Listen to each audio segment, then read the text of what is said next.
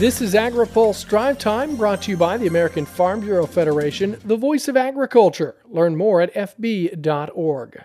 Good afternoon, I'm Ben Nuelle. Some 192 agribusinesses and organizations are asking President Donald Trump in a letter to not pull the plug on the Phase 1 trade agreement with China.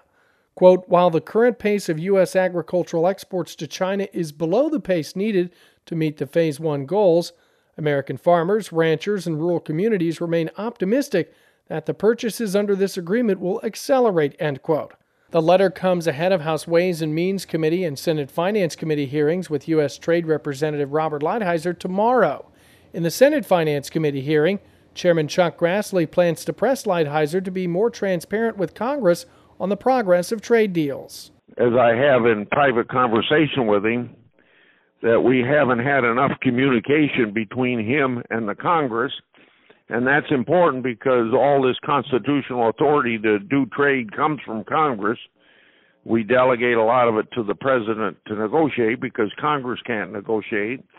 And you can't do it by just unilaterally passing legislation and expect to get agreement by other countries. He also wants to know how United Kingdom trade negotiations are going as well as Kenya talks. And then uh, uh, get kind of a global thing because they're negotiating more than those two. So I would expect to to do that. And then, of course, uh, you're going to hear me bring up as a matter of subject certain trade, uh, agricultural trade issues.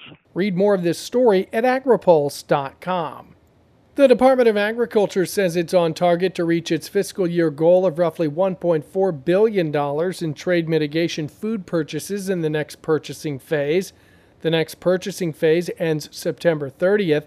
Secretary of Agriculture Sonny Perdue says the purchases are being made through the Food Purchase and Distribution Program, one of three programs announced July 2019 to help farmers affected by trade tariffs. USDA made over $2.2 billion in purchases of meat, dairy, fruits, vegetables, and specialty crops in 2019 and 2020. Here's a word from our sponsor. Today's Drive Time is brought to you by the American Farm Bureau Federation. Americans are awakening to the reality that protecting our food supply is part of our national security. Farm Bureau is proud to stand up for the women and men who work tirelessly to stock America's pantry. Learn more at fb.org. Energy leaders say the renewable energy industry needs financial assistance in the next coronavirus relief package in order to recover from the COVID 19 economic downturn. Former Department of Energy Secretary Ernest Moniz told a House Energy and Commerce subcommittee today it's no secret the energy sector has been hit hard. Direct impacts on energy arise mostly from the social uh, changes needed to contain the COVID 19 virus and from the associated demand reductions. The energy sector lost about 1.3 million jobs as of a month ago, considerably more than five years of gains, and almost half of those were in clean energy. He says the proof is in the national unemployment filings. We will need millions of new jobs in order to climb out of the COVID 19 induced economic hole, and most likely additional extraordinary actions by the federal government.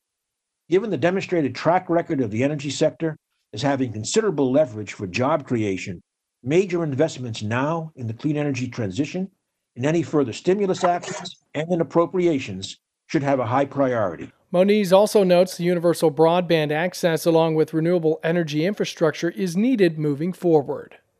Producers across the Midwest should expect more dry weather the next few weeks. USDA meteorologist Brad Rippey says ongoing dry weather could be problematic for the Great Plains and Eastern Corn Belt. For the week ending June 14th, we saw a really dramatic increase in topsoil moisture rated very short to short. During that one week period, the national number is now 31%. That's a 9 percentage point increase from the previous week back on June 7th. And I do want to point out that we saw uh, really across the Great Plains, every single state except Montana and South Dakota saw at least a 10 percentage point increase. While the dry weather is welcomed in the eastern Corn Belt after a wetter planting season, Rippey says producers will also have to worry about the potential for soil compaction. For the latest agriculture, trade, environment, and regulatory news, visit agripulse.com. I'm Ben Nuelle.